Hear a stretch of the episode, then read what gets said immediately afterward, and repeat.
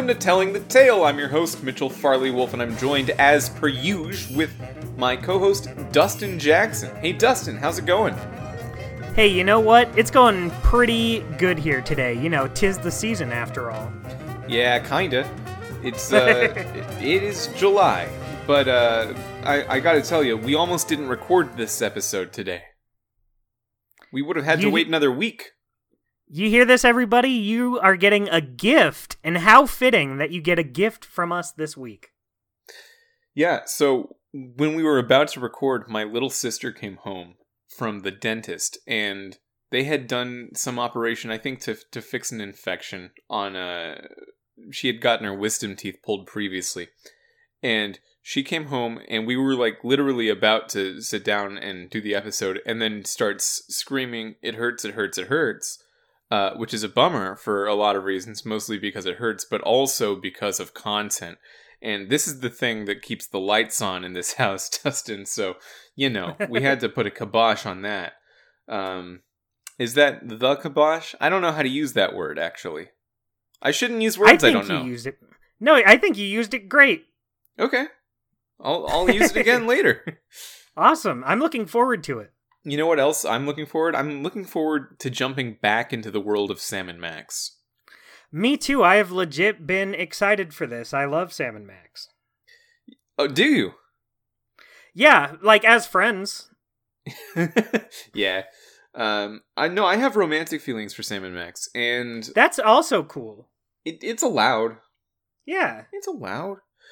Uh, in the last few weeks, with us doing Texas Hold'em and Bone, I've realized how good of a fit Telltale is for this specific franchise, more than probably anything else they'll ever do. Yeah, I I mean, I would think even later down the line when they started doing like Walking Dead and stuff, I would still associate them most with like Sam and Max. Yeah, the thing with Walking Dead is that it was it was directed by two people at Telltale for the first season who I don't believe directed other things before that and also left after that. Yeah, So- that's right. That kind of explains why uh, the others not quite as big of hits as that first season. But don't worry, everyone. We'll get to it sooner or later. I thought you were going to say don't worry, we won't do that. don't worry, we won't quit before the show's over. Hopefully. Yeah, I I was going to say like hopefully we won't, but I don't want to make any promises. Who knows? Yeah, I can't make any guarantees, but hopefully we won't peace out before the last episode and have to be replaced. Yeah, I believe this is our 10th episode. Our 10th anniversary. Yeah, so we're now 114th of the way there. Wow. Doesn't that feel like nothing? Doesn't that feel like we haven't accomplished anything so far? That's like the absolute smallest chunk you could possibly do. It don't get much smaller than that. Yeah, that's true. Um, so we're talking about Ice Station Santa. This is the first episode of the second season of Sam and Max. The second season of Sam and Max was originally called Season 2, but has since been renamed Sam and Max Beyond Time and Space. That said, the version I played, still in game, called itself Sam and Max Season 2. So Interest, did you play it on Steam? Or No. did you just download it? You down did you download them from the Telltale website? So I had this is another one where uh, just logging into my old uh, founded in 2008 Telltale account, I was just able to find the um, a version of Sam and Max season two that I had previously bought. That's awesome. Yeah, it- That's like I, uh, finding an old preserved dinosaur fossil. It's the same thing I did for Telltale Texas Hold'em. I just had it. it just worked out. It just worked out. Um, there are a lot of reasons I think that I would have, in in if, if not doing this podcast, I would have been very fine and preferred waiting until Skunkape makes their remaster. Right. But I thought that a lot of the oldness I felt playing the uh, playing the Bone games, especially, just wasn't there. for this game. I didn't Yeah. feel it, it felt like um an, another not console generation because it's still the same hardware and everything. Uh, but it, it felt like a, a move up in terms of fidelity and what the game's able to do. Right. By this point, you know, they had a whole season of Sam and Max under their belts as well as those Bone games. So uh, you can really tell they're kind of figuring it. They've they've kind of got it figured out. They're, uh, you know, I don't I don't want to say they just nail it perfectly at this point, but uh, you know, they're experienced. I'm glad that you brought up the fact that they have a season of Sam and Max under their belt because um, I looked up to see how long it was between seasons one and two. Seven months. That's not too long. You would expect maybe like a year, maybe a little over a year before the next one, but no, seven months is a very small time frame. Yeah, betr- uh, between Bright Side of the Moon and this game, they it was April of 20, uh, 2007 and November 8th, 2007 when this one came out. So really just That's crazy. It's not This- it doesn't even really feel like a season 2. It just feels like seasons 1 and 2 are one thing that had a hiatus in the middle. Yeah, it, it kind of feels like season 1A, there was such a small gap between. The fact that they're the same year makes it feel even smaller. Like, I feel, I feel like if it were seven months, but like season one ended at like the tail end of 2017, and then like season two started early 2018, it would still feel like a bigger gap. But no, you can just say they both came out in 2007. Well, to put into context the 7 month period, that's the same amount of time between the two bone episodes. Oh, that's that's very interesting. Yeah, I don't really know if I feel like that makes that too long or like I don't know, whatever. But it does it does feel like they really could have they could have waited a couple more months on this if they wanted to. Well, I feel like they probably couldn't have given the subject matter of this episode. Well, I bet they could have waited at least one more month because it did Yeah. come out in November. That's true. uh, but as you're alluding to, it is a Christmas episode. How do you feel about Christmas things? I love it. I love Christmas specials. Uh, Sam and. Max did a Christmas special on the TV show as well. So this is technically the second Sam and Max Christmas special. I my actual relationship with Christmas is that I think it's fun and I'll you know I, I do it for for family mostly but um f- for the holidays I don't get so jazzed up about it anymore in my adult life that said holiday fiction holiday specials anything you want to do with Santa Claus or the Easter Bunny yeah I'm in I'm way in Yeah, Yeah, I I think it's because great. it feels it feels so much more special, like a bigger deal when fictional things do it. You're like, oh, it's the Christmas special. Oh, I'm not gonna want to miss this one. They're gonna go all out with the Christmas theming.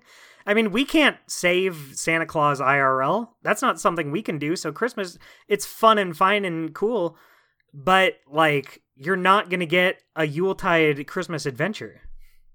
Yeah, there's um there, there's something to fiction like Sherlock Holmes or Batman where you can just do an archetype. Like the character doesn't necessarily have a backstory anymore because you can do a traditional backstory like Sherlock Holmes growing up in um like 1800s London and then do the whole very traditional thing. Or you can do modern day Sherlock Holmes. You can do elementary. You can do the Robert Downey Jr. whatever that was. You can do a comedy version. And that's still all we've grown to accept those all as valid takes on Sherlock Holmes. Uh, same thing with Batman. And same thing with Santa Claus. And I really like just comparing and contrasting different takes on the story of Santa Claus, different um, Santa Claus mythologies presented in movies, because it seems to be something that directors and writers for movies and games have a special ability to um, t- to make their own. with Santa Claus because everyone knows it, so a lot of the the legwork is already done. But if you want to change any part of it, you're totally allowed to, and I, I think that's cool. And That's true. Yeah, I'm glad can- to see get- Santa in this for that reason. Yeah, you can get real creative with it. It's it's kind of uh you, you know, I feel like a lot of things do kind of go down the easy traditional route with Santa Claus, you know, it's the fat guy with the presents, the ho ho ho, but you can branch out and do interesting stuff. Like this version of Santa this isn't just your typical Santa in this episode. This is I mean, he he he's along those lines, but it's still like he's really short.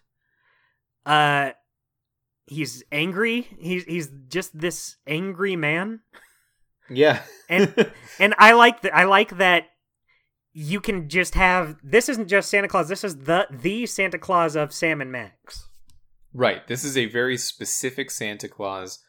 Um, their world does have a Santa Claus on the North Pole with elves, um, and he does deliver toys. He does a lot of the exact same things that every Santa Claus does, but he has a very particular personality.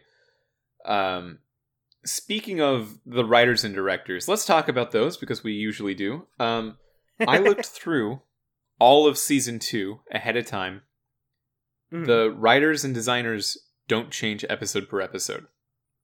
So in instead of like the first season, it's just the same people for every episode this time.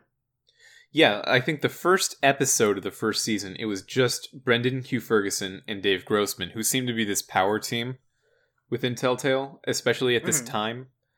Um, but this season, the season is credited to. He, they, they have this under the, the category of writers, designers in the credits. And I wonder if there's more particulars I can find out that aren't just listed in the credits. But it's Brendan Q. Ferguson, Dave Grossman, Heather Logas, Chuck Jordan, Ian Dallas, Jeff Lester, and then also they've they've uh, given a writer designer credit to Steve Purcell, who may or may not actually be involved. Yeah, it, it's possible they put him under design, as in like he has he's created and designed this world and these main characters. Right. Um, additionally, though, Dave Grossman specifically gets the title design director at least on this episode. Hmm. Now, I didn't check to see if that stays the same episode to episode, so he may just be the design director of the entire season. But at least on this episode, he's the he's the one most in charge. Yeah, I I'm guessing. uh Yeah, I would assume because that's a lot more writers than in the first season. So I wonder if uh he was kind of like the head of things, but then everyone was still free to throw out uh you know their own jokes or puzzle ideas and stuff. Right, right. Um, so the episode itself. Think back to about a month ago when we covered Bright Side of the Moon. What do you think of this episode compared to the later half of season one?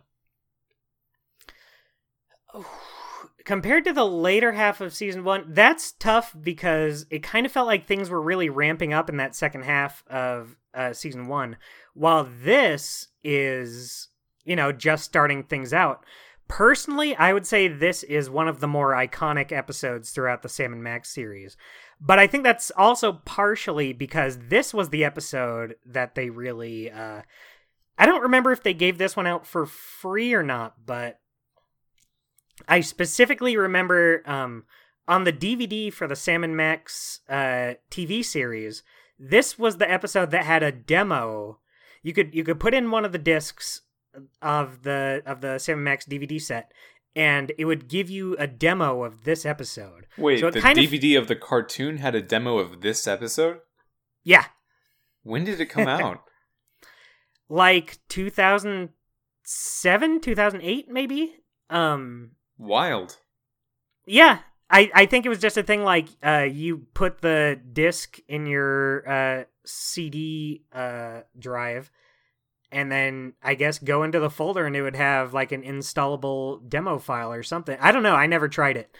But um it's cool that you could just get that from getting the DVD. So this kind of felt like um I don't know if it was just because it was the only episode of season 2 out. I would need to look into it more, but it kind of feels like this season's Abe Lincoln Must Die, the episode that uh Okay. they use as kind of a sampler. But again, I don't know if it's because specifically because they thought this was their best one or if it was just because it was the only one they had done at the time. I think it might like, also be we're doing. because season one has a lot of episodes that um, there are through lines between them, of course, and they do, of course, culminate in the finale. So the finale needs to be last, and, and most of the other things mostly need to be in order, but you can play season one out of order and it's fine. Um, Hmm. Season two, we haven't talked about anything later in season two yet. So I guess we can't allude to this, but we can say that it's a lot more serial. It's a lot more. Um, I don't think you can play this one out of order as much. Right, agreed. Um and you know, this was a long-winded way of me for me to say uh I liked this episode a lot. I thought this episode was very funny. Uh we were talking earlier in the show. I thought this one had a lot of very good lines to the point where I was like, "Oh man, I think this might be too much." um, I also really liked this episode. I asked you if it com- how it compared to the later half of season one because I think this is very much a descendant of the later half of season one in terms Yeah. of how it's formatted, its design ideology, all of that stuff. Um, because we we talked during our season one coverage about how they seem to be f- like going from format to format, looking for something that really stuck, and they found it with episode four, which was a very adventure heavy go to a place. It doesn't really feel like you're a freelance police solving a case anymore, which I think was what they thought it would be. Because that's what Right. ep- episodes 1, 2 and 3 are all about. They're all about solving a case. Um you technically still have that excuse as to what you're doing. you're you're still solving a case technically, but um it feels so much more of just you're put in this weird environment. It's a whole new environment. It's a whole new scenario. Um, there's a really weird bad guy in like every episode, uh, this one included.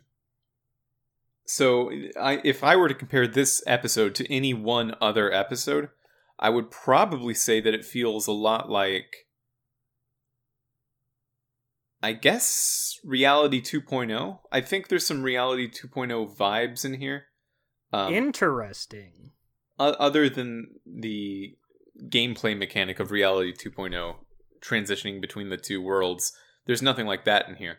But there is there's just a couple things that make me feel like they've taken the idea of going to this foreign place, um, being pitted against this almost demonic like presence in reality 2.0 was the internet.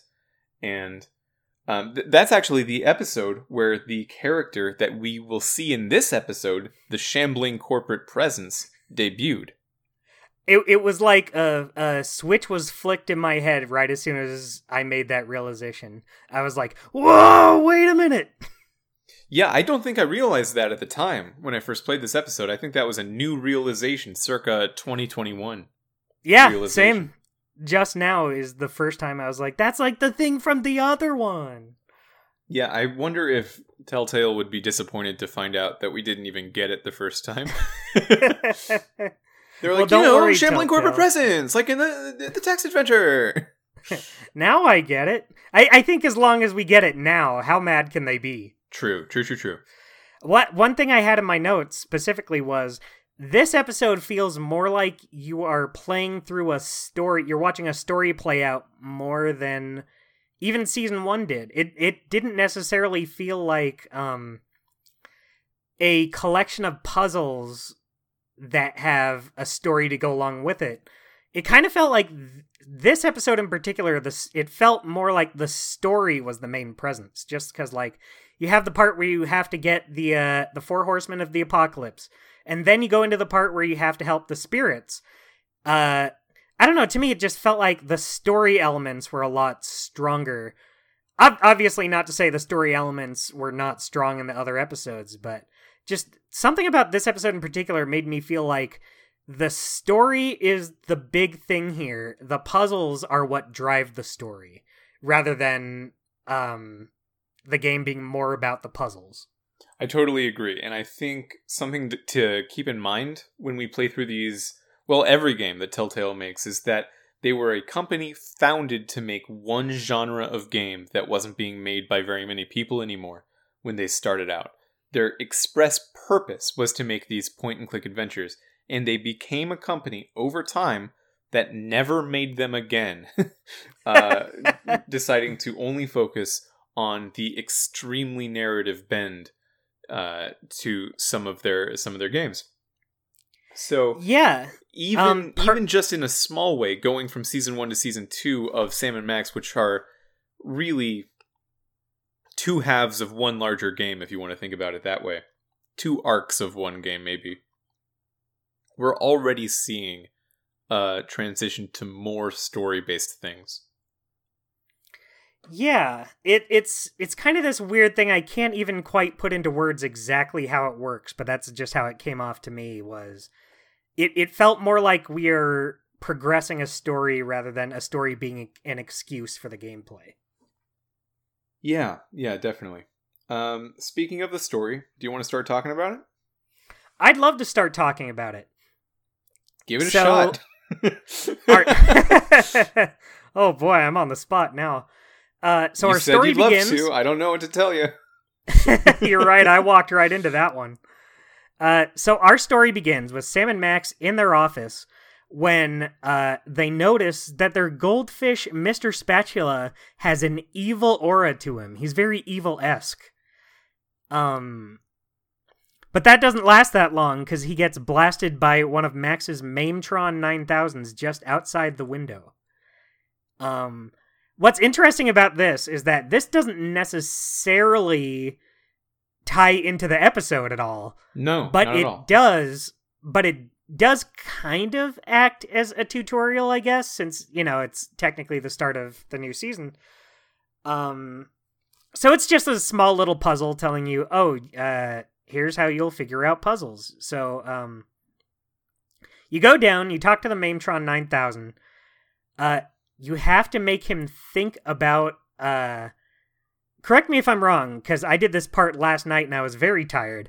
Uh, you need to make them think about like uh, free will and choice, right? You you get them stuck in some sort of logic loop. So it, it's actually not that because Oh, if you you you'd think that it that's sort of the trope of a robot having its head explode because it has to think of a question that doesn't have a strict answer like that. But Mhm. it seems like Maimtron 9000's got free will totally figured out. uh, Sam goes, "Do you believe in free will?" And main problem goes, "No, not not really. Just, I think we all just do what we're programmed to do." and it seems it seems to check out. It seems legit. But if Sam says some bullshit, it's always from a song. His questions are always from songs. He says something like, um, "Why do birds suddenly appear every time you are near?" And then main problem goes, "Do they? That's int- I haven't considered a being that could only exist due to the proximity of another target. I have to think about that." That's right. Yeah, you Yeah. you get him thinking about something, and then you go back up into your office and just reach through and you pull out the uh, the wind up part from his back, so he shuts down. Not really like a a hard puzzle at all. I guess it is just to kind of ease you into it a little because it's very easy. Um, Yeah, I would say And the y- Maimtron having destroyed Sam and Max's entire city block is the B story of this episode. And even then, it's not like a huge B story, but it does give an excuse as to why uh, Sybil's office is not so much uh, able to be used. Yeah.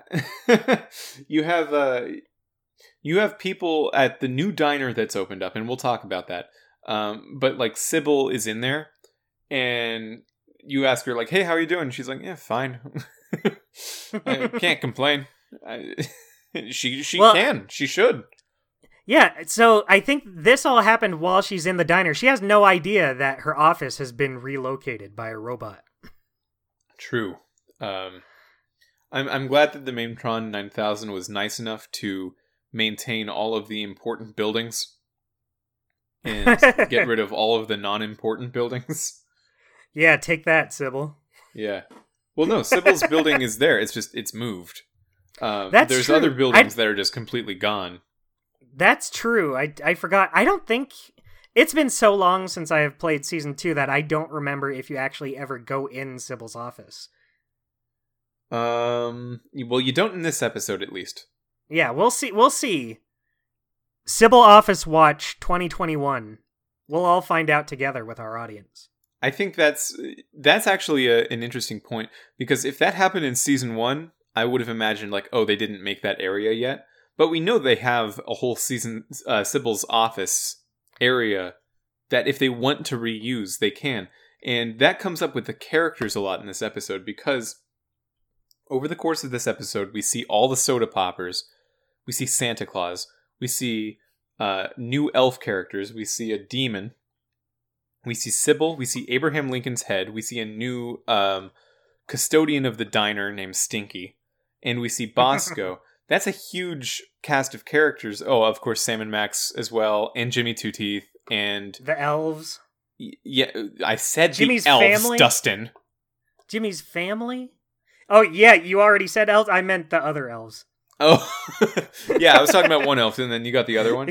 Okay, good. yeah, I got. Don't worry, I got you. Uh, and then the Maimtron 9000. That's a lot of characters. That's that's quite a few characters, and I think they get away with doing that because the all of those characters except the elves and the other elves, uh, Santa Claus and the demon are reused. Right. S- Uh, so they can just they can just do that. They don't need to go through the trouble of creating more characters. and, I that's think great. I think some I think something about uh, the way this game was originally released in the episodic format. I think that it works even better that way because like it'd be one thing if you went to a stage and just all the char- same characters were in every level, yeah. one right after another. Like you and I uh, have both played the video game Banjo Kazooie Nuts and Bolts, True. and that's that's just exactly what that is. That's one of the things I dislike about that game. Oh is, yeah, uh, I guess that is true. Um, yeah, it's just every stage, it's just the same cast every time. But in this game, since it's episodic, I feel like that's not necessarily a factor because, like, you know, it'll be a month before you see Bosco, Sybil, and the Soda Poppers again. You'll be like, oh, hey, there's Bosco and Sybil. I'm happy to see them again. So, um, yeah, it, it kind of works out better that, that they can uh, reuse assets in this way. right, I I totally agree. Um, so once you stop the Maintron 9000, you look at its foot and it says "From Santa Claus," um, which is how you know it's from Santa Claus. And uh, then you got to go to the North Pole to to figure out what gives. Why Santa Claus is being so mean. yeah, Sam and Max can just drive to the North Pole. Their DeSoto is putting in some work recently. They drove to the moon. Yeah, that's true. They could just drive to the moon. They can drive to the North Pole. This is a very good car. This moon a... seems harder than North Pole to me. So that's true. Um, so once you get there, you'll see the soda poppers waiting outside, and I love the reaction that Sam and Max have to them because they're like, "Ugh, "These fucking guys, they're here again." Didn't we just see these guys? These guys are We we weren't even that happy to see him the first time. these guys are the worst. um, they they said that they were mad at Santa for something or other as well, but they didn't want to go inside because they heard gunshots inside. Uh, so of course Sam and Max go right inside. and uh and Santa's just sticking his hand out the door with the gun, just trying to shoot blindly. just just just firing wildly into the crowd of elves. uh, yeah. Uh, what what do you think of this section? What do you think of the reveal of what it what the North Pole actually looks like? I mean, they don't get too crazy with how it looks, but don't. Uh, One thing I will say, I love the music for Santa's Workshop. It's one of my favorite tracks in all of Sam and Max. I yeah, I was I have a note here that says uh, the music feels like a step up already. Uh, just going Mm-hmm. to the North Pole, that's got its own. That one's more atmospheric, but it's still great. And then inside the workshop is just um, uh, it's an Emerson Johnson classic already. Yeah, I mean, I would I would really need to like listen to more music with the specific purpose of figuring out my favorites. Uh, but I think that would definitely be one of them. Uh, so there's there's a, a thing you got to do to get in Santa's office. Because if you just try to walk in, he'll try to shoot you. So don't do that. Uh, it involves a whole puzzle with elf tears. Uh, that is great. um, you have to make an elf cry, and the way you do it is just by convincing him that he doesn't exist. I love that. I I love that you just convince this elf that he is a not thing. Yeah. he's like, well, first you try to say Santa Claus doesn't exist, and then he's like, yeah, but he's just over there. and I, I like how I like how that he can say that for Santa, but he can't use that defense against himself. yeah. uh, they, say Santa Claus doesn't exist, and then he'd be, uh, he says, but if Santa Claus doesn't exist, that means elves can't exist either. And then Sam says, that's what makes this so difficult. And uh, at that point, the elf is fully convinced that both the concept of elves and himself don't exist. and you, you try to make it up in the end, saying, uh, No, no, no, we just lied. You do exist. And the elf says, Nice try, but I don't believe in you guys either.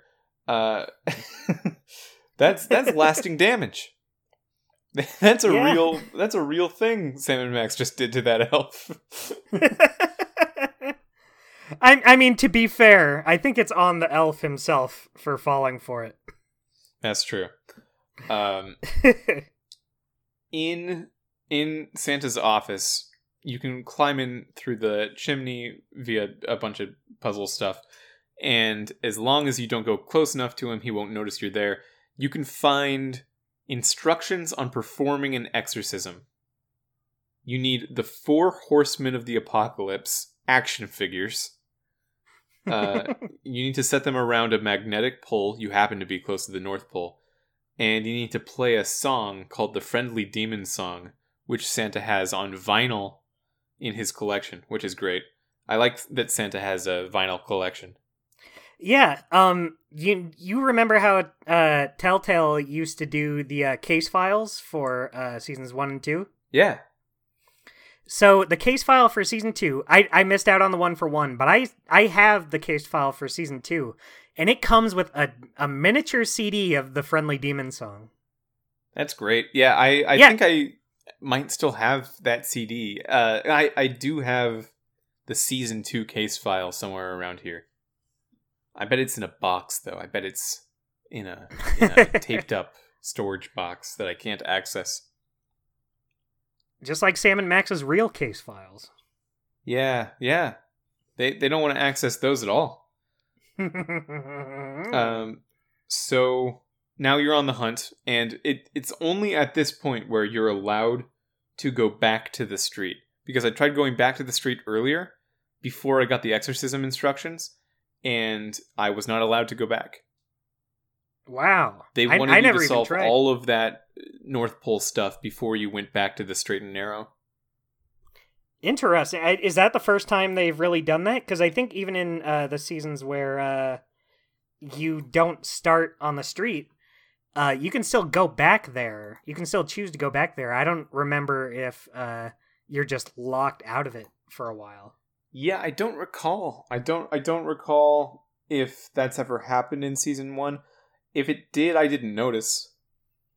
yeah, that's true. They hit it very well. Yeah, I, I would, I, I would argue that they didn't have to do that. Yeah, I agree, but uh, I don't. I don't think it necessarily hurts the episode, but it is an interesting choice. Oh, you know what? Here, here's What? a here's a guess as to what happened. It might have been that the versions of Stinky's Diner and Bosco's Place still the, the the earliest you can see them in the episode. They already have a horseman doll, like to to find there. So maybe So- you need to do the exorcism stuff to even know what those are. That's true. You know, that makes sense. Yeah, that that would uh that would- that would explain a lot. Mystery solved. Good job, everyone. So let's talk about Bosco and what he's up to. Good old Bosco. Well, kind of. Uh, I we've known Bosco up to this point to be a very disguisey gentleman, a very paranoid guy, but he would change up his store and try to sell you something every episode. And every episode, he'd have a new theme to his disguise. It was always fun. This feels like a stark contrast because he is not playing games anymore. He's not in a disguise. He's just hanging out at his store, which is not a store anymore. He's converted it entirely to a like a fallout shelter, and uh, He- he, he he's just way past due on his whole paranoia thing. It took over his entire mind. yeah, I mean, he says he's he specifically says I have like a hundred trillion dollars. I don't need to sell anything anymore. yeah, that's that's true. We've given him more money than exists in other places combined. Like all other places combined in the world has less money than Bosco. Uh, yeah, I, I feel like he could have stopped being a store after like the first episode. Yeah, and he's worried about the Illuminati. He could buy the Illuminati. He like he if, who would be part of it if not the richest person in the world? yeah, he basically is the most powerful person in the country now. Yeah. Um And look how he uses it. just just wastefully, just entirely wastefully.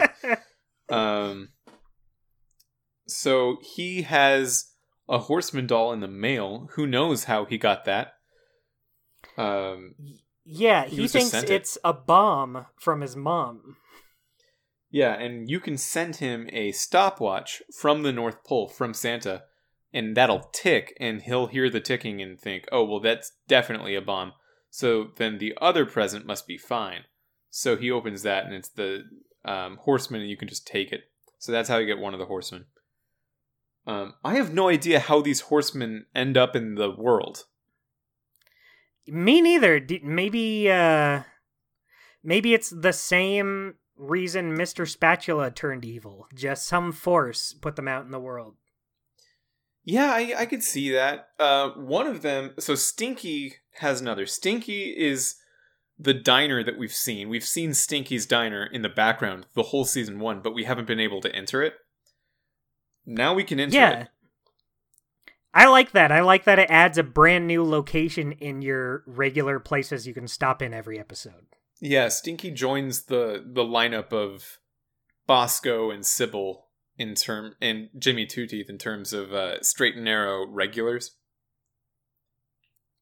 So Yeah, um, she's not she's not nice. She's not a good person. She's mean. Yeah, she she's she's kind of the worst. um, you know, so th- they draw flies circling around her to um make it seem like she smells very very bad. Sort of going with the theme of the restaurant being called Stinkies. But um, I've talked to you about this with other fictional characters before. I think without the flies, without the name, I would know she smells bad. she just looks like someone who smells bad. She looks like someone who smells bad to me. Do you remember the other person I talked to you about this with? Oh, I don't. Remind me, who was it? It was Palutena from uh, Kid Icarus Right. and Smash Bros. I think she. I don't know. I don't know if I. I don't know if I agree with you on that one, but I do agree with you on Stinky. But I think part of it, even if it's not just her, I think the overall vibe of the restaurant, they really sell it as like this. I don't want to say like cheap and run down, but kind of. You, you it's it really feels like one of those restaurants that's maybe not taken the best care of. Yeah, it, it's like a Denny's, but it's not the Denny's brand, so it's like a, a more rundown, less moneyed. It's less moneyed Denny's. Uh, yeah, it's it's Denny's if it were a personal restaurant, not a chain, so they have even less money to do like refurbishments and uh, keep it clean and tidy. Yeah, it gives me a lot of vibes straight out of Hit the Road. Yeah, that's true. I that never occurred to me, but I totally get it now. I think the first season of Sam and Max, um, I like it a lot. I like the vibe that Telltale chose because it's it's probably my favorite vibe that Sam and Max has ever had, being a pastiche of film noir. But something else that's always been very prevalent in all of the other adaptations of Sam and Max is a uh, like Americana tourist trap trash and that didn't really appear in Sam and Max season one. And now we're getting a little bit of it coming back with Stinky's Diner. So I yeah, like that. A I little like, bit goes a long that. way. Um. Also in Stinky's Diner are Sybil and the head of the statue of Amer- of Abraham Lincoln. Yes, yes. I yes. almost said they, American They've been Lincoln. hitting it off. Yeah, they're just having a date. Um, they're not having the best time, but that's due to external factors to their date. Otherwise, it seems like their relationship's going pretty well. Yeah, it's stinky. Stinky is the problem here. Right. Uh, also at the bar, or or at his own table, is the bug. They get a lot of mileage out of this bug. He shows up a lot. Not that I'm complaining. It's just interesting that he has become one of the most reoccurring characters in this entire series. Yeah, that's true. I don't I don't know why. exactly. I, I, don't I don't I don't hate it. It it does I don't think the game is lesser because of it. It's just an interesting choice. Yeah, I think there's something to the fact that his uh, character model is just so small that of course you can put it in more places. I, I was just about to say the exact same thing. It takes up less real estate, so it's just kind of easy to fit in if they need something. I don't know who his voice actor is, but I I would not be surprised if it just happens to be one of Sam and Max, uh, like one of their voice actors as well. It's also him doing the bug. Um, so they just always have access to the bug's voice, something like that. That that would make sense. Um, speaking of voice actors, um, one interesting one our our new best friend girl stinky is actually the voice of another telltale character. Do you know which one? Ooh. Have we covered it so far? No. Oh uh is it elaine from monkey Wrong. island? Wrong and that was your only guess. Okay uh, what is it? Girl stinky is the same voice as clementine from the walking dead. Oh no way yeah, it's crazy. You wouldn't have been able to tell just by listening to her, but like I specifically remember looking up who did Clementine back when those games were coming out and being like, "Oh no shit, she's Girl Stinky from Sam, Sam and Max." Yeah, I uh I'll I'll tell you this, I would never have guessed it. I'm glad I only gave you the one guess then. Yeah, I was going through the ones like well, most of the ones that I just associate with telltale voices that we would both know of, we've already covered because Strong Bad, I guess, feels very telltale as well, but all of those voices are just the original Homestar cast. And yeah. I don't remember any characters from Wallace and Gromit. uh, so I just I had to jump to Monkey Island. But uh, yeah, interesting. That she's got a very distinctive voice. So if I wonder if now when we get to Walking Dead, um, if we listen to her voice, we'll hear it at all. I kind of doubt it. she, no, she's really like, putting on airs here. Yeah, she is not at all. She does not sound like Clementine when she's doing Stinky, but it is interesting because I would like when she's. We all know stinky. that The Walking Dead. hey, but uh, we all know that The Walking Dead went on to be a big uh, thing for Telltale. So it's interesting that um, probably the two games I most associate with Telltale, like probably their two biggest series I associate the name with, uh, she is a character in both. There is that connection there. Nice. Um, You know why I think Stinky smells bad? Is it because of all the like fish on her? So it yes and no. Like so okay. The fish and the flies circling her. Uh they're obviously. Obviously she smells bad because of that. And also she gives you a sock later on in the episode which is 100% only smelly people behavior.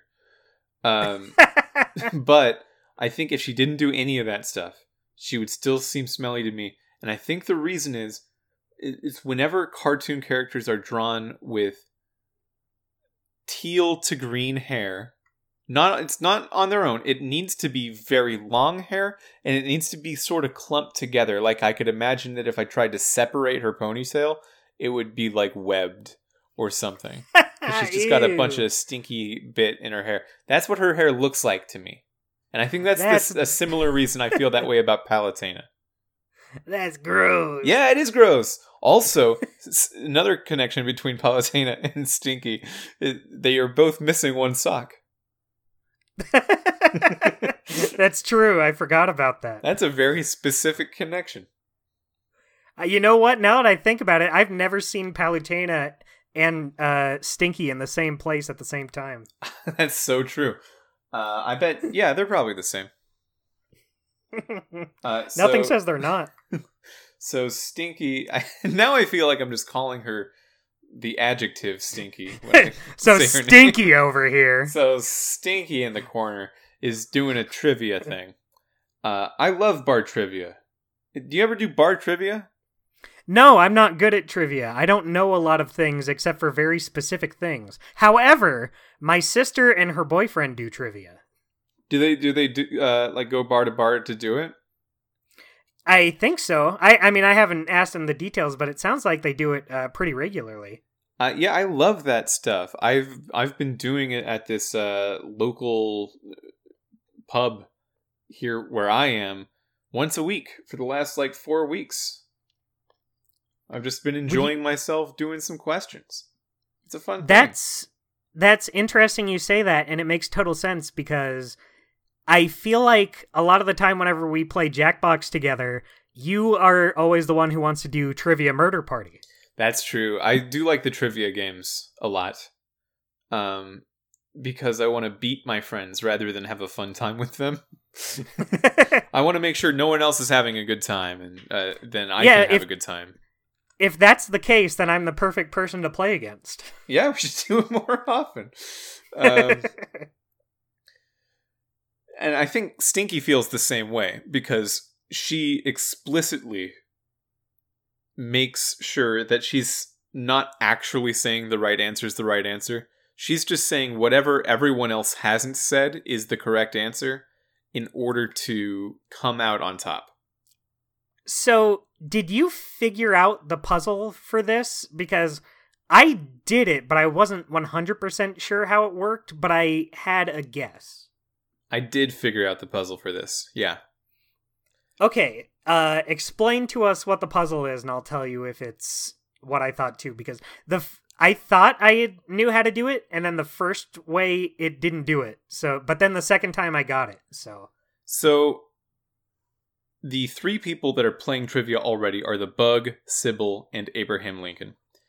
Abraham Lincoln doesn't know anything. he, he is the dumbest guy, apparently. Even though the first trivia question I got was about the War of 1812, Lincoln should know about that. That's pretty recent for him. Well, t- it's been a long time, at least.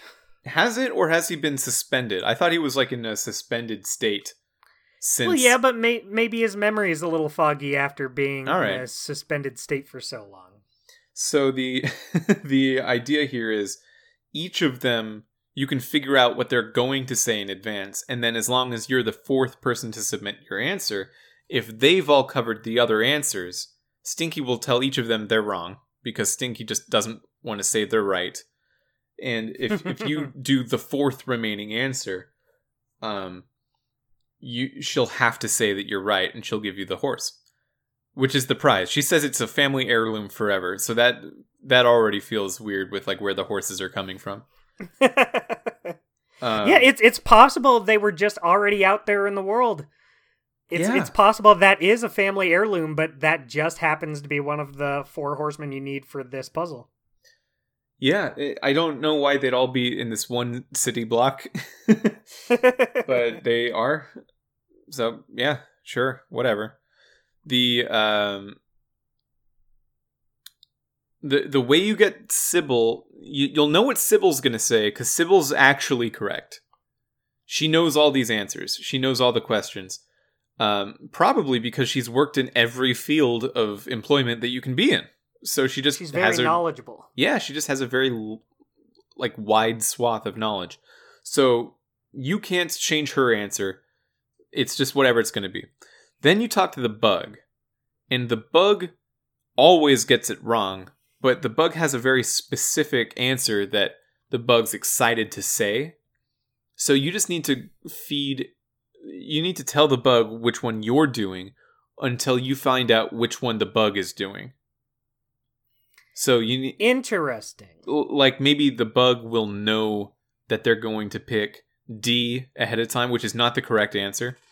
But um, if you say, "I think we're going to pick A," and the bug will be like, "No, you got to pick D. Pick D," and uh, if from that you'll know that the bug is going to pick D.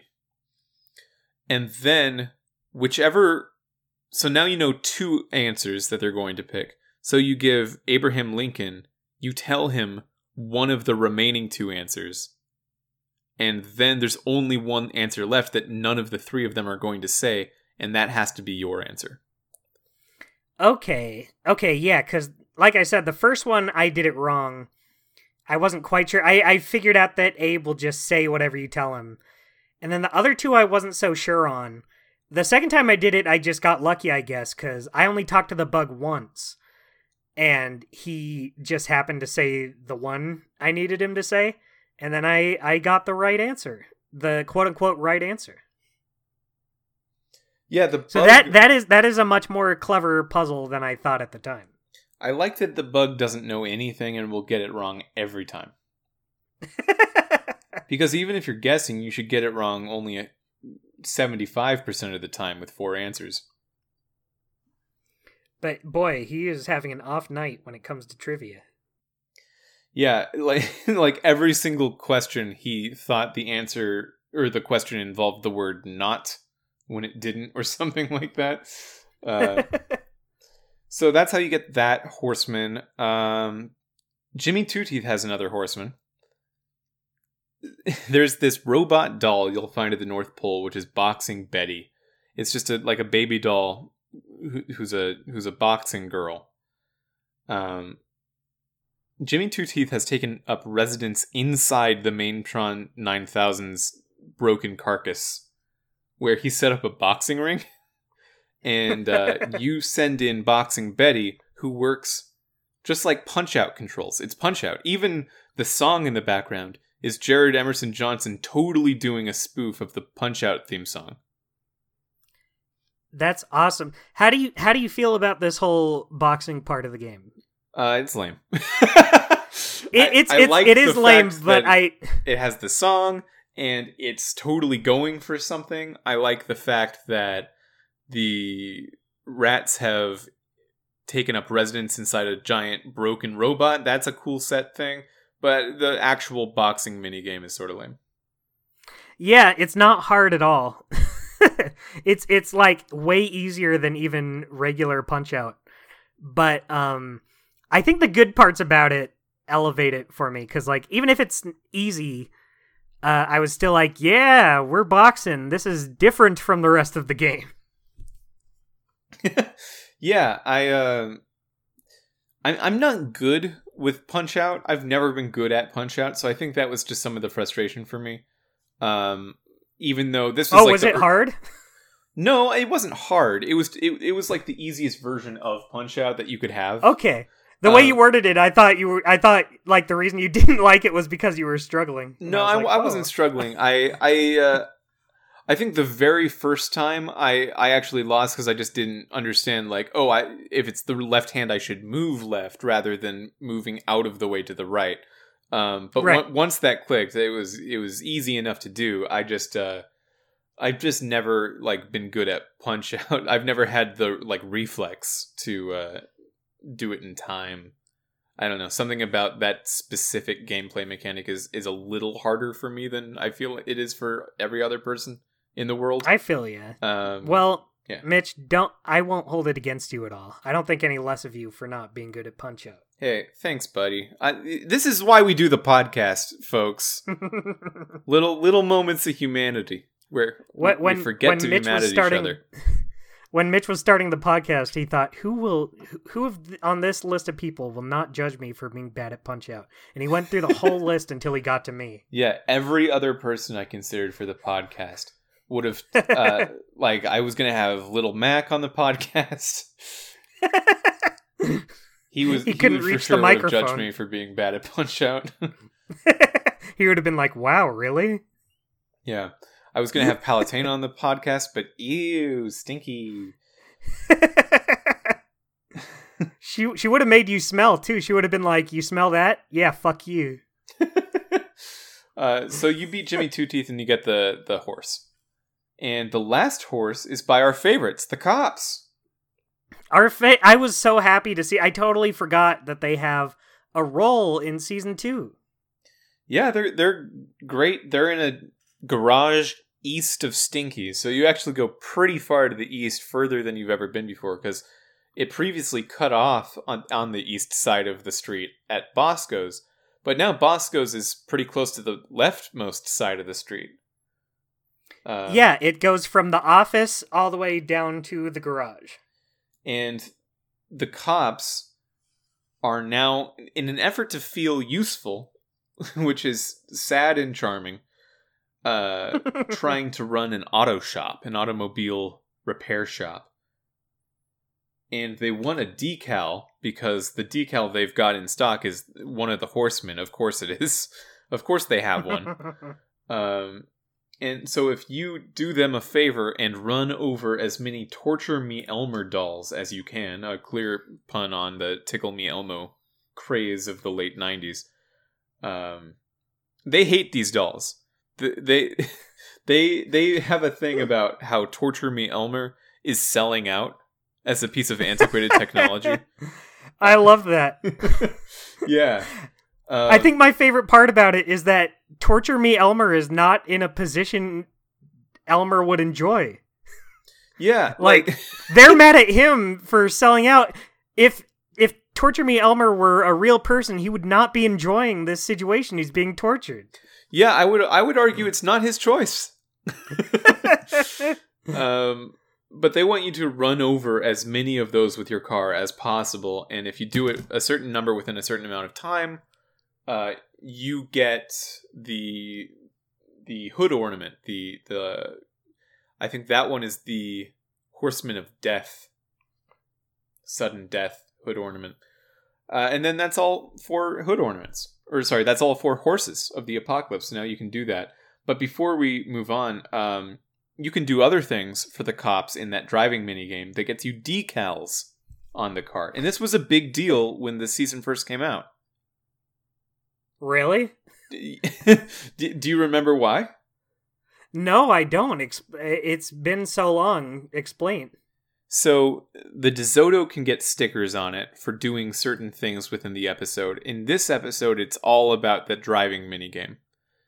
Um, so you can get like a bronze, silver, and gold version of the Torture Me Elmer dolls for like doing harder versions of that horseman thing, but then also other things like bowling uh, a strike because there's a bunch of bowling pins in the middle of the road for some reason and then shooting a piano down that's a piano that's hanging on the side of the street or shooting a blimp down out of the sky they all give you certain decals for your for the car and Mhm. depending on what your save file for the for this episode reads like which decals you've got on your save file they will still be there in the next episode so if you didn't get all Ah. of them you will not have all of them in the next episode so you if you want to like 100% an episode of Sam and Max season 2, you need to 100% the previous episode of Sam and Max season 2. Okay, that's so. I've been playing this. I've been pay- playing the uh, 360 version on the Xbox One, and so the only reason I went to get all the detail decals is because there is an achievement for it. You get an achievement for getting Oh, nice. every decal in the game. Um, I didn't choose to figure it out myself. I just kind of looked up how to get them because I didn't have all day. I needed to get this done. Uh, sure, sure. but I, you know, despite being such a simple game, I thought it was pretty fun. I think it's since you can make the DeSoto go so fast, you can speed up the car, you can speed up and slow down. But I didn't know this at first. I thought you could only go like super fast, and you could just plow through like everything and get all these uh tickle or torture me Elmer dolls. Um, it's not hard. Like even on the hardest one where you have to get like 60 of them in 60 seconds, it's like so easy. I had like 20 seconds left Yeah, yeah. by the time I did it. But I don't it's just fun since you're going so fast. Yeah, I remember at the time the idea that if I didn't get all the decals in an episode, I wouldn't be able to 100% the season.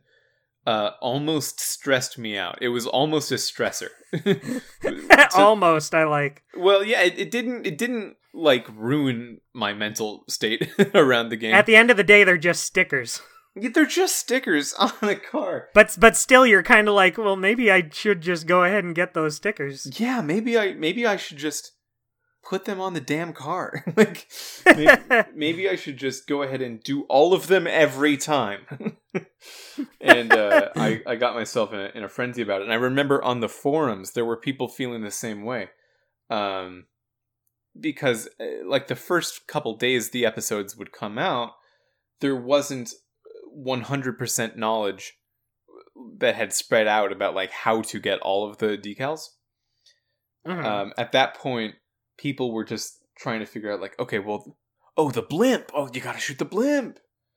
Uh, and then if you do get all the decals, thankfully, the cops will tell you, congratulations, you've gotten all of the decals this episode.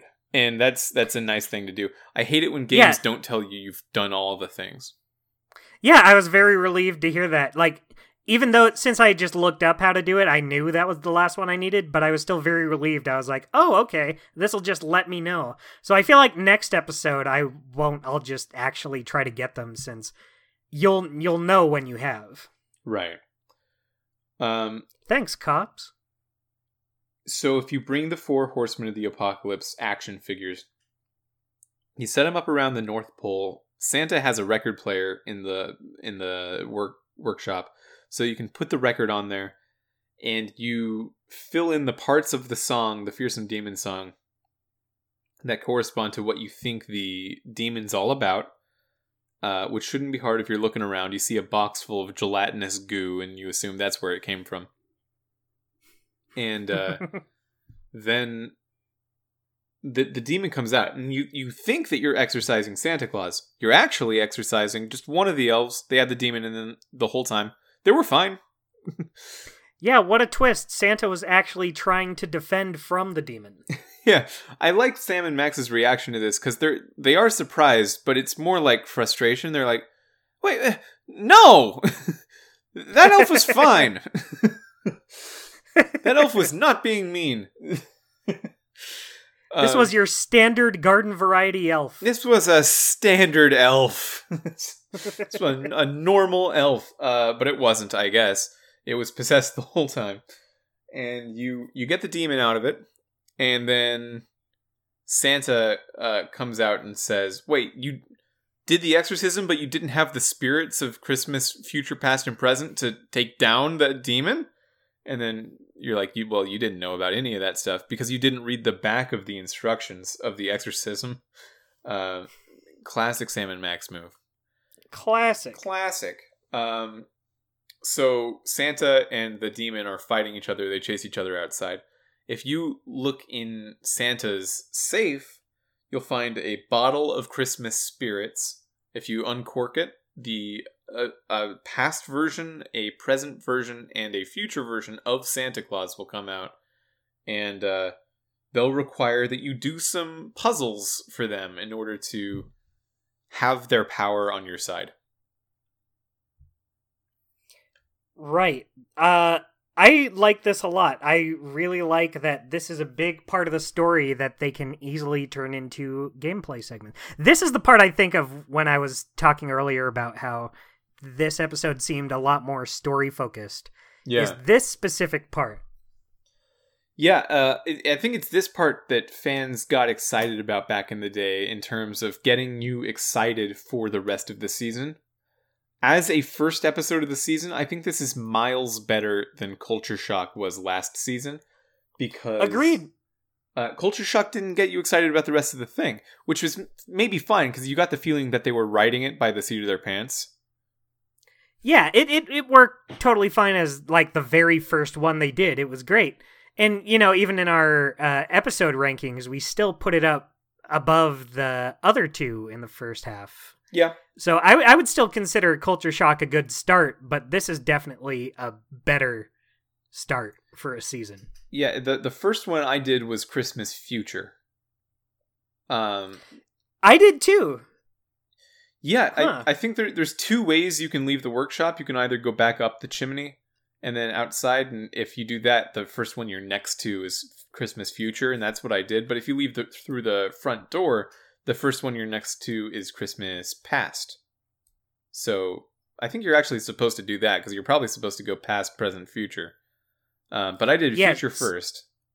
I did I did Future first as well just because I went from left to right. Oh yeah, that that makes sense too. Um, if you go to the the future one, you're spat out in some hellmouth where y- you, Sam and Max from the future, are just stuck in the bottom of what looks like a volcano or or portal to hell or something like that, uh, just full of lava and magma and brimstone, and um, Sam and Max had just run out of snacks, so now they're starting to panic. Um, and your job is to get them out of there. Uh, if you power up the Santa's sleigh from from uh, just outside the portal to the future, you can send the sleigh in there for future Sam and Max and save them that way. Uh, and that's that's the future puzzle. Uh, do you have any thoughts on that? Uh, I think it's funny. I think it's funny watching Sam and Max uh, watch themselves. Although there isn't that much to say since the only area they're in is uh, just the one uh, hellscape Yeah, area, the one platform in the lava. So there really isn't that much to say about it. At least not right now. It'll definitely be more interesting later on. But uh, for right now, there just isn't that much to say about it. Yeah, the question is why are Sam and Max at the bottom of a volcano or in hell or wherever they are? Like, why would they be there? And um, I hope it's not too much of a spoiler to say we will find out by the end of the season. Uh, but that was the assumption as well. Uh, that when the game came out, I remember that like people trying to figure out why they would be at the bottom of a volcano. Um, Yeah, right. and it would happen by the end of the season. The thing is with Sam and Max though, they reference so many adventures that are completely off screen. That- Like there's no reason to assume we would definitely see why they're at the bottom of a volcano. yeah, it, it's likely, but it's not a guarantee. Yeah. And I think that makes it more interesting. Um, but it did end up happening, which was nice. Uh, Yeah. we'll, we'll talk about that in. What do you say we talk about that in four episodes? I'll hold you to it, Mitch.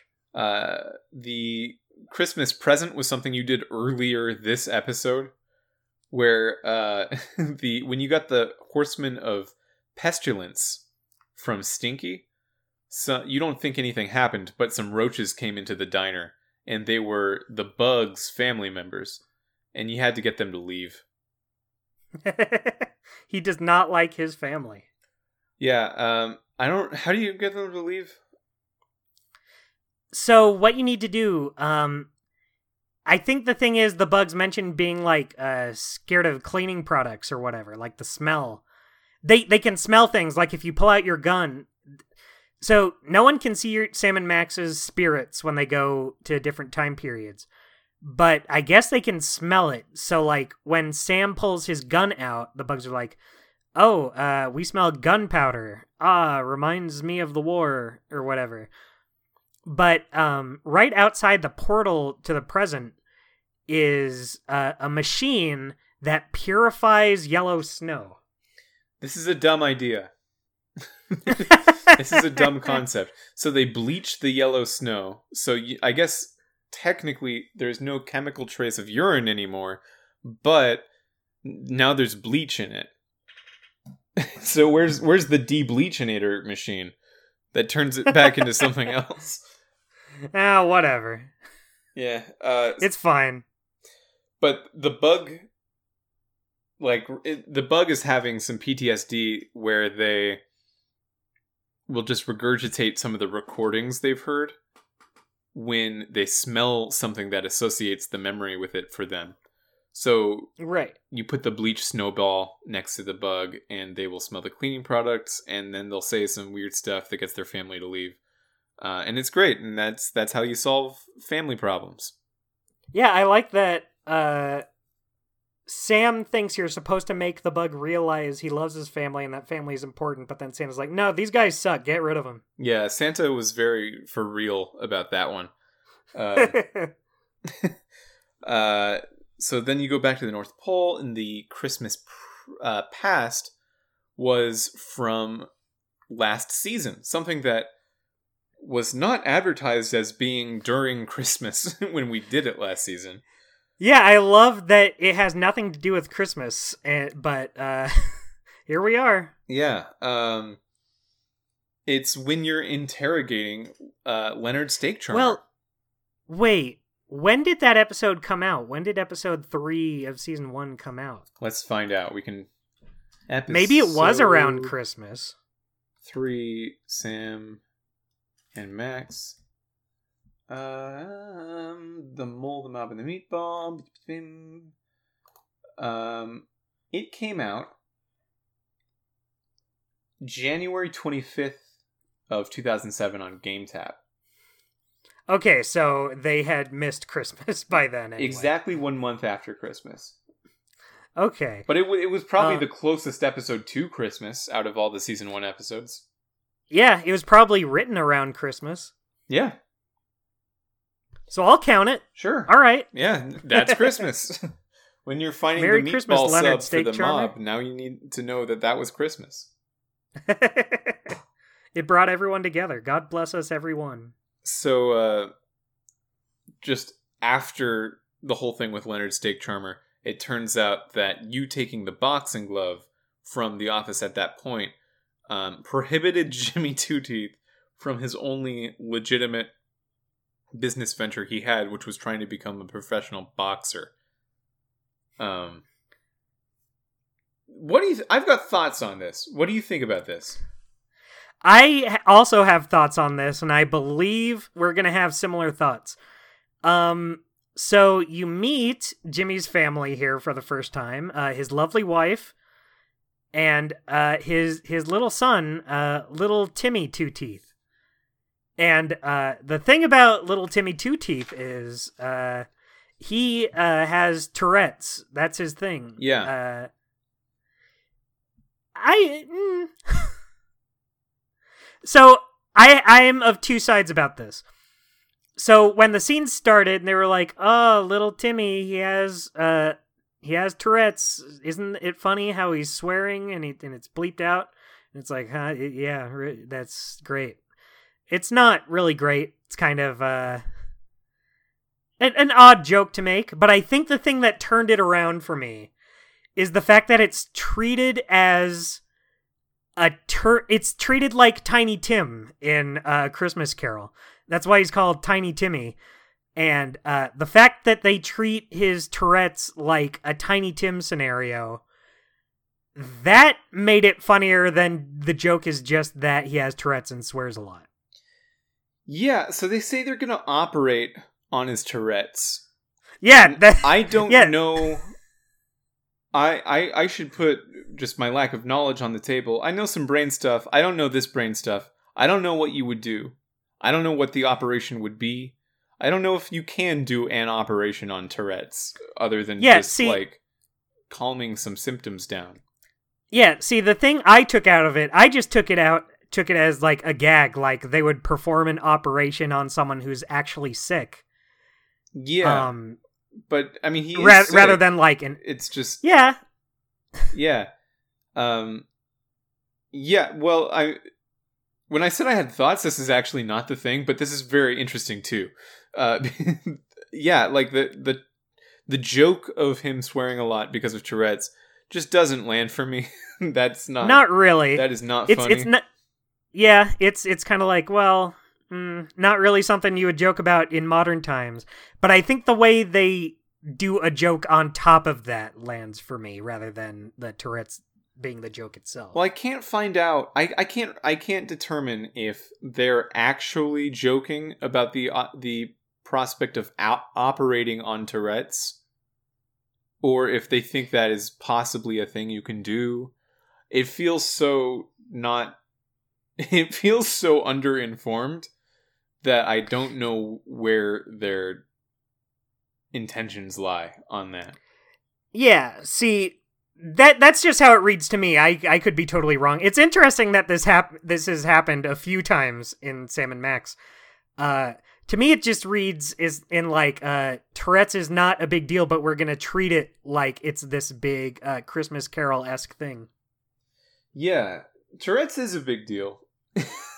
Yeah. so I guess it doesn't. I, I I'll just say it doesn't work.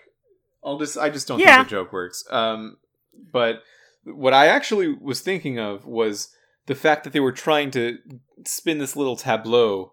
Uh, they have Jimmy talking with his wife, and Jimmy says, "I keep trying to do these legitimate business ventures, but Sam and Max always shut me down." And I think you, the audience, are trying to are supposed to feel like, oh, have we been doing that the whole time?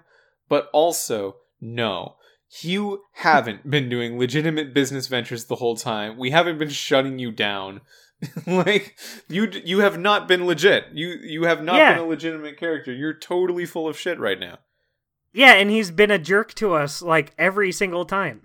Yeah, the season one starts with him stealing his phone for no reason.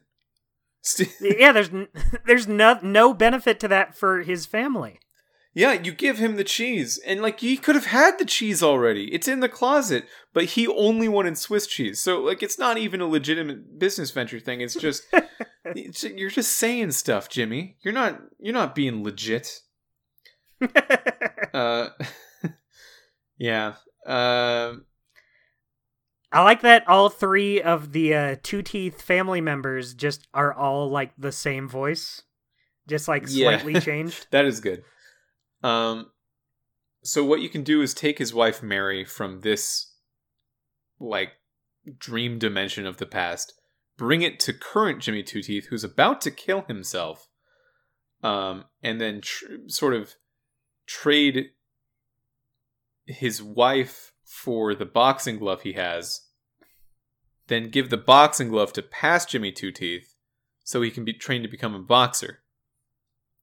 This Um, is all total. My mind is going in circles just from you saying that. Yeah, it didn't. It does. I think it doesn't make sense. I think it makes. I, I it, it doesn't make sense, but it's it, it doesn't make sense, but it definitely it makes sense in a on purpose funny way rather than just a plot thing they did that tried to make sense and didn't. yeah, The joke is that it doesn't make sense. yeah, yeah, yeah. Uh, so I I love that uh you take Jimmy's wife with uh the world's simplest maze. yeah, you you another toy that you get from Santa's workshop is the world's simplest maze. You just put that on the outside of their uh, rat hole, and when they come out, the wife just like walks in a little circle, and then she has no idea how to get out. she hits the one wall and she's like, "Oh shit, I'm stuck." Yeah, I've tried nothing, and I'm all out of ideas.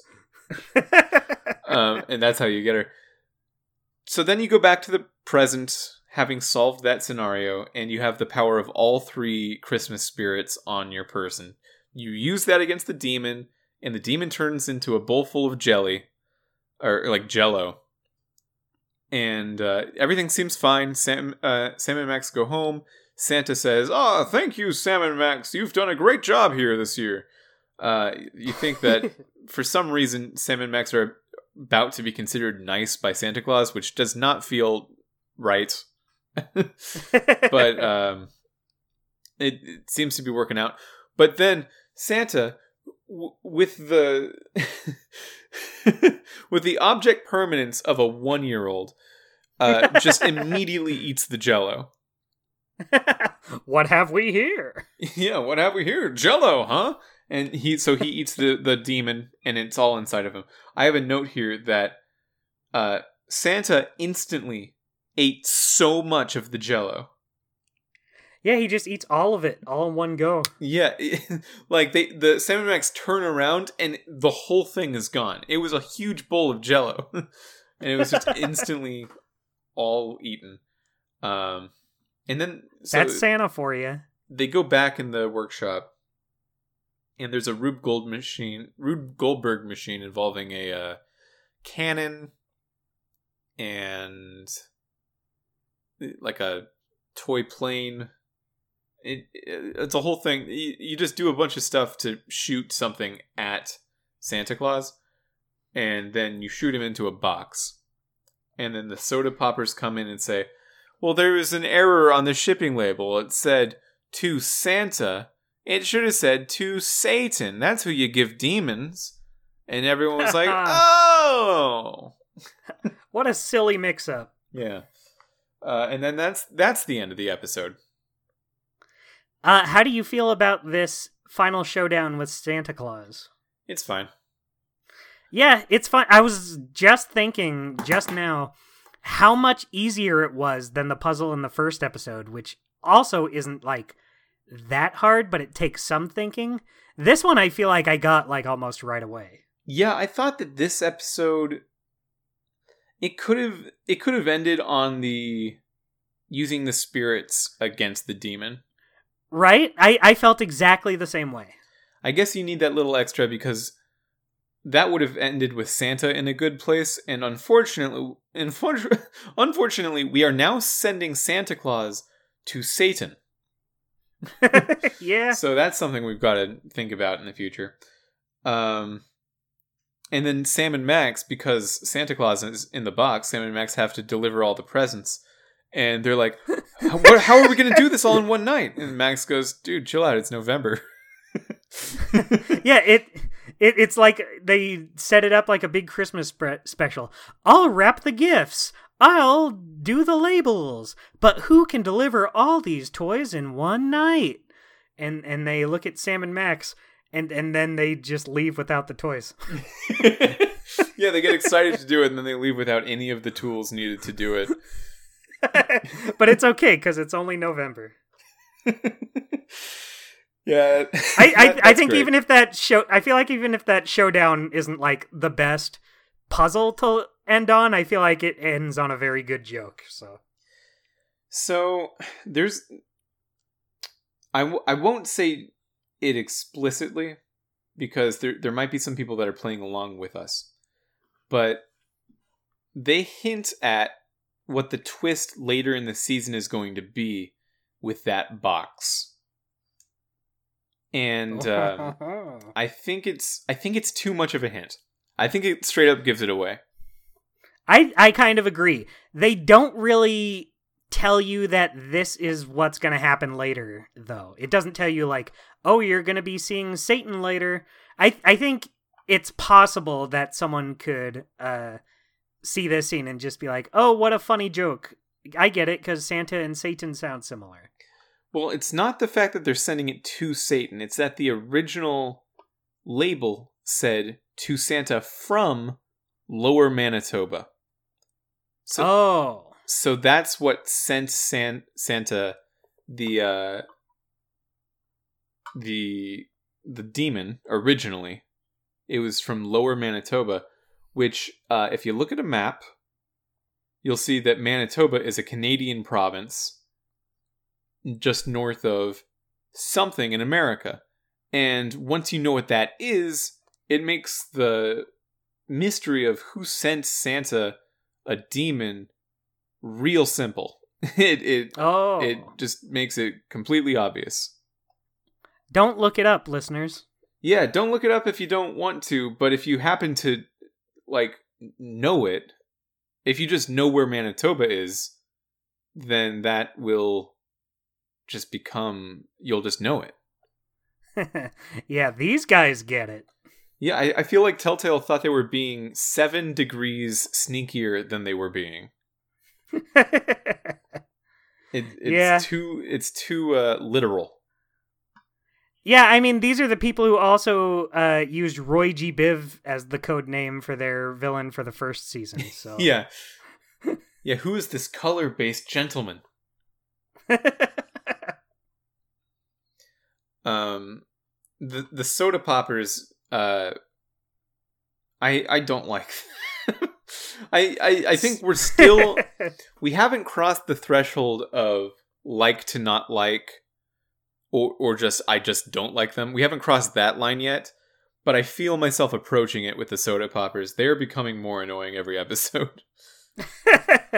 That's why I love the soda poppers. Sometimes you have those characters. I think I even talked about this in the first episode how certain characters are just there for you to hate, Yeah. and I love I love that I hate the soda poppers. Um, well, speaking of things that we hate, why don't we talk about things that we like in this week's segments? Wow. Should I have segment three- music? Uh segment music. Uh it's a segment, it's a segment time. Is that good? Yeah, no. Cool. Uh, I yeah, I don't know. I'll I'll use it. Let's see what happens. we'll workshop it. Yeah. Um. Okay. So segment number one is we're bringing it back, friends. Linguistic gymnastics. Woo! That's our um, wonderfully named segment in which we talk about our favorite lines, dialogue lines from this episode. Dustin, what you got? You told me that you have a bunch. I do have a bunch. I'm going to narrow it down to just a few. Okay. Um so my first one, this is the line of the episode that stuck with me more than any other line. Like this was the line in the episode I remembered to this day before replaying it. Um so it's when you're singing the friendly demon song. And you know how there's like uh parts where you interject in so the friendly demon song is a parody of Rudolph the Red-Nosed Reindeer. And there's parts where you interject like uh like a light bulb. And uh, that's where you interject the details uh, like hey shambling corporate presence. Uh, but one of my favorites is uh, it says he was the most unholy creature that was ever born. And then it gives you like different locations to pick from uh, but for one of them, Sam says, at the corner of Bellum and Anderson, near that one taqueria that I think uses way too much cilantro, though Max disagrees. Uh, that, that's the line that stuck with me ever since I first played it. I was like, "That's funny." That, that is good. Uh, I think 2007 was the height of cilantro jokes. that's true. I can't think of a more cilantro esque year. Yeah, I, I think w- it's always under the under the surface of the comedy ocean, talking about cilantro and how some people just think it tastes like soap. It's there. It's there. We know it.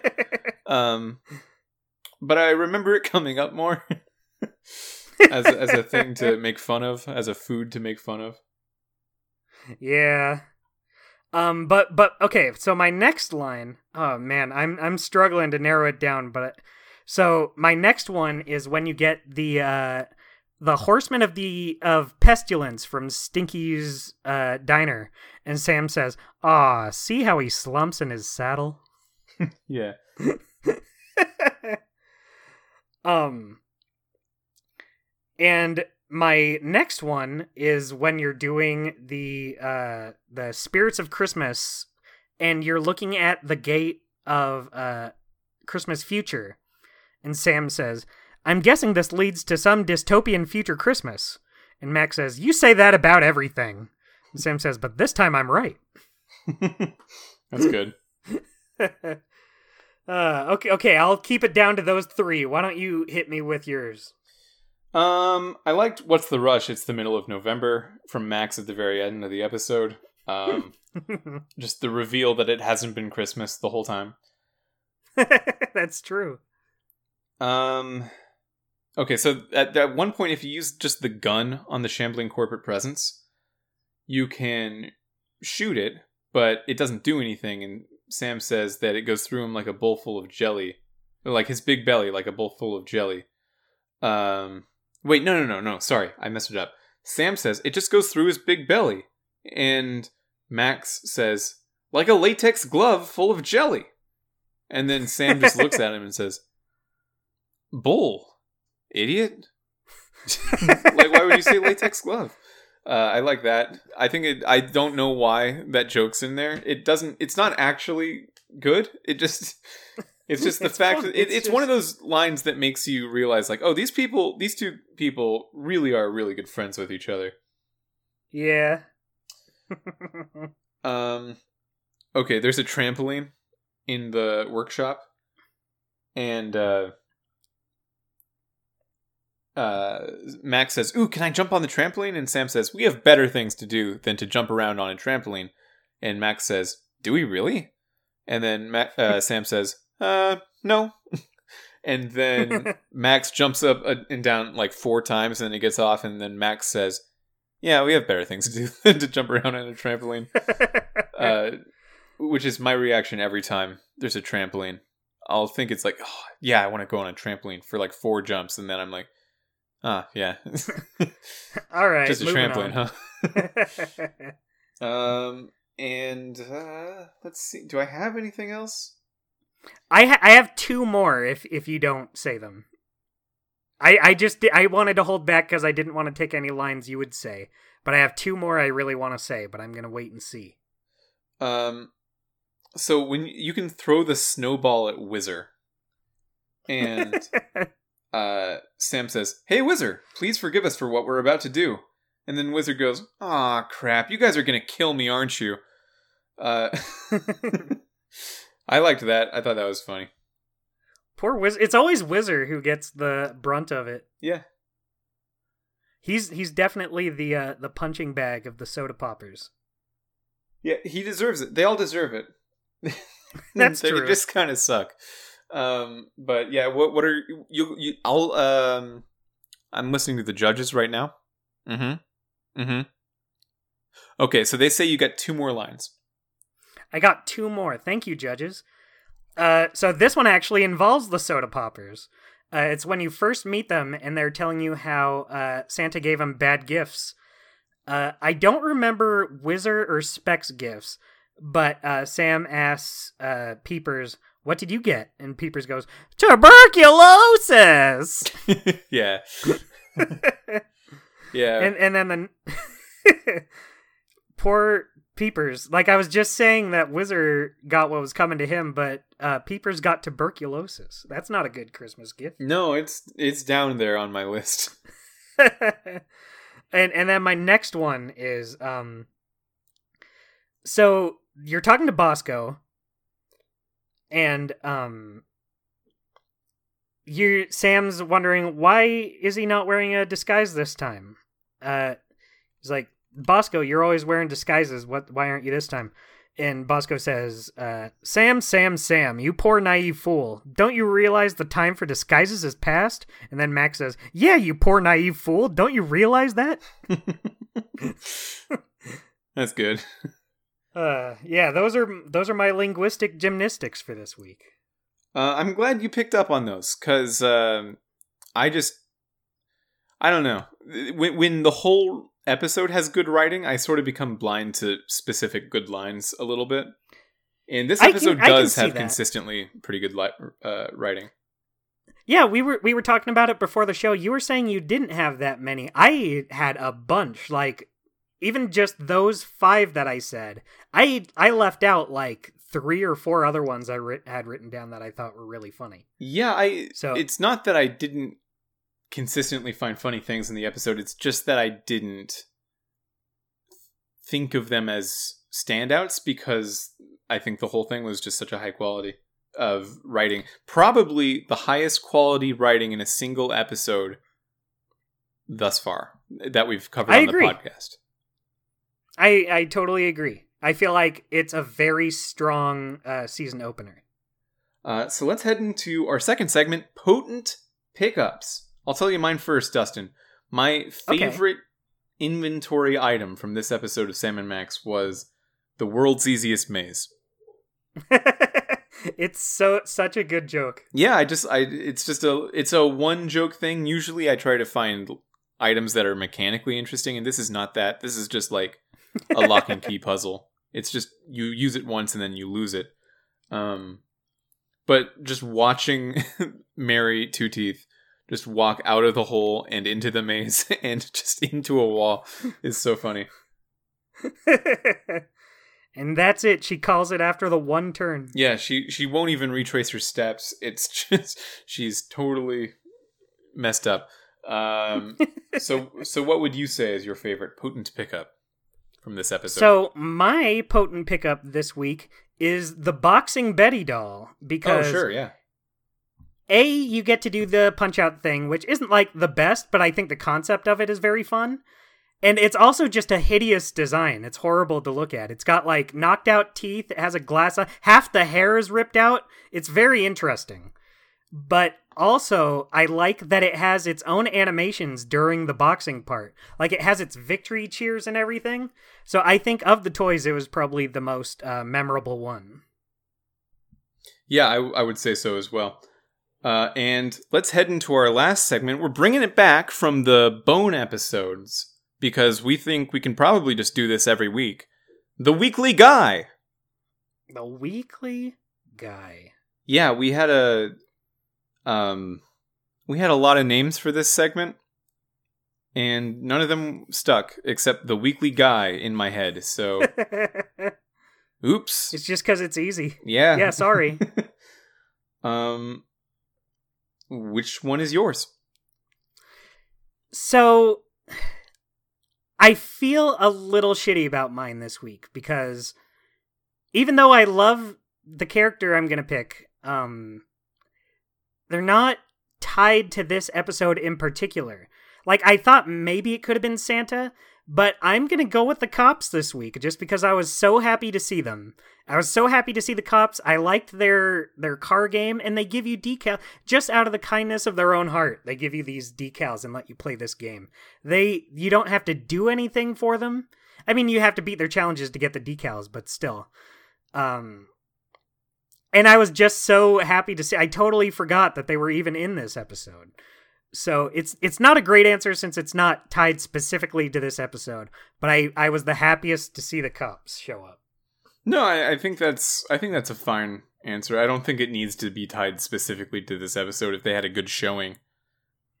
Um, yeah, I, I mean, there's there's lots of characters in this episode you could pick from, like Santa, Stinky, but I I feel like none of them brought me the same joy as seeing the cops. So this week I have a runner up. My runner up is Oh, the nice. elf that you convince does not exist. Uh, I like them a lot so because good. not only is it the convincing them they don't exist, they have a whole other thing that they go through. Um, where at the beginning of their conversation uh, with that elf, you say, "So where are you from?" And the elf says, "I just got off the factory." Um, and then Sam and Max goes, "They go, they make elves at factories," and the elf goes, "No, no, no, no, no.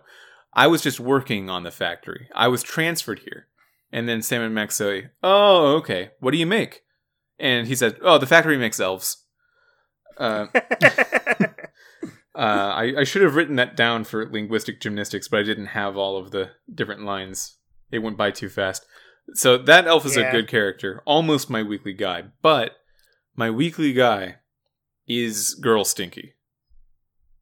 Intra, despite the fact that you think she smells so bad, Well, you put well, her yeah. as the weekly kit guy. Well, I, I think you're Oh, allowed to smell bad. Shit.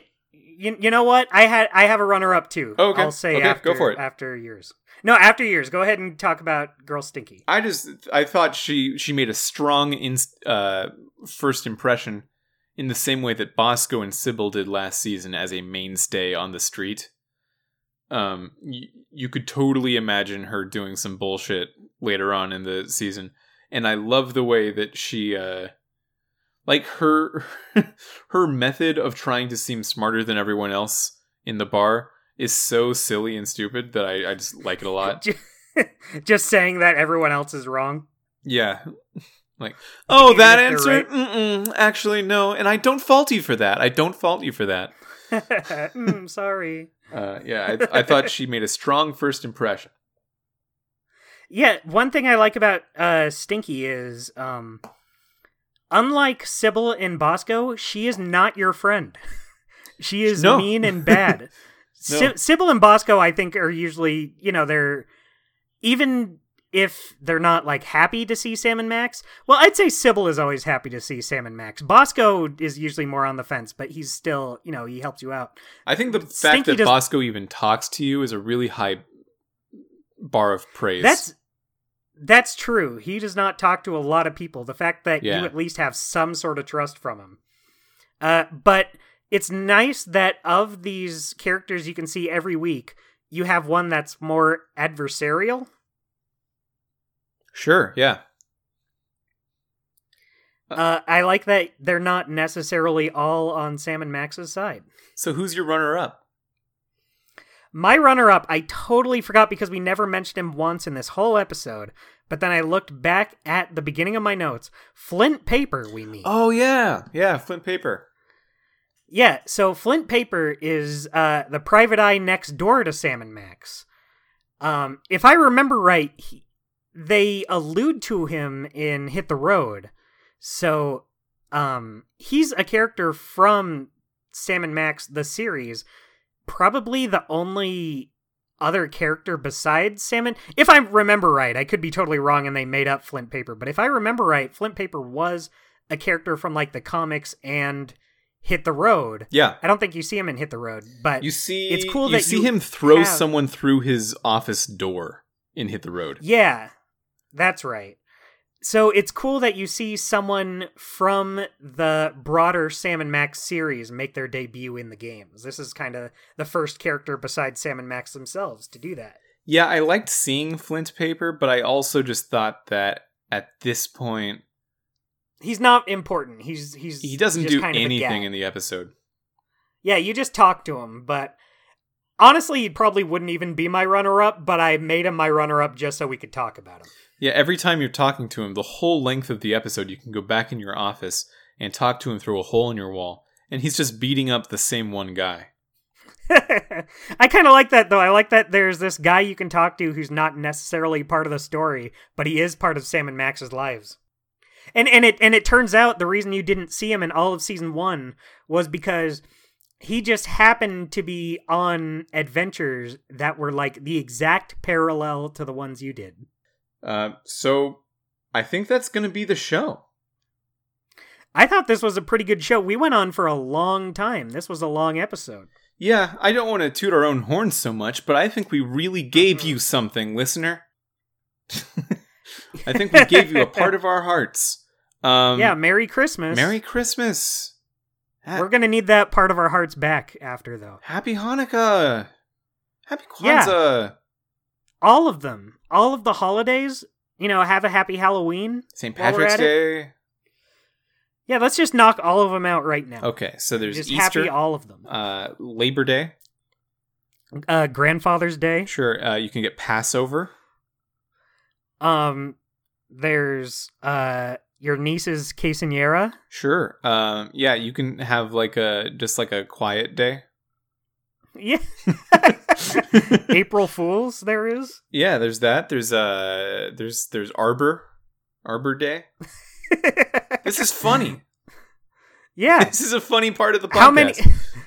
I have a whole uh, three-page list of holidays we can go through. Yeah, let's not. Uh, Okay. where can people find you, Dustin? They can find me at the same place they've always been able to find me on Twitter and Instagram at Amazing DJ Dustin. But where can they find you, Mitch? Well, they can find me on Twitter at the Wolfe FM. That's at symbol T H E W O L F E F M. And until next time, where we'll be playing episode two of Sam and Max Beyond Time and Space, we'll see you around. And God bless us, everyone. Because it's like uh, Christmas. Yeah, yeah. Good.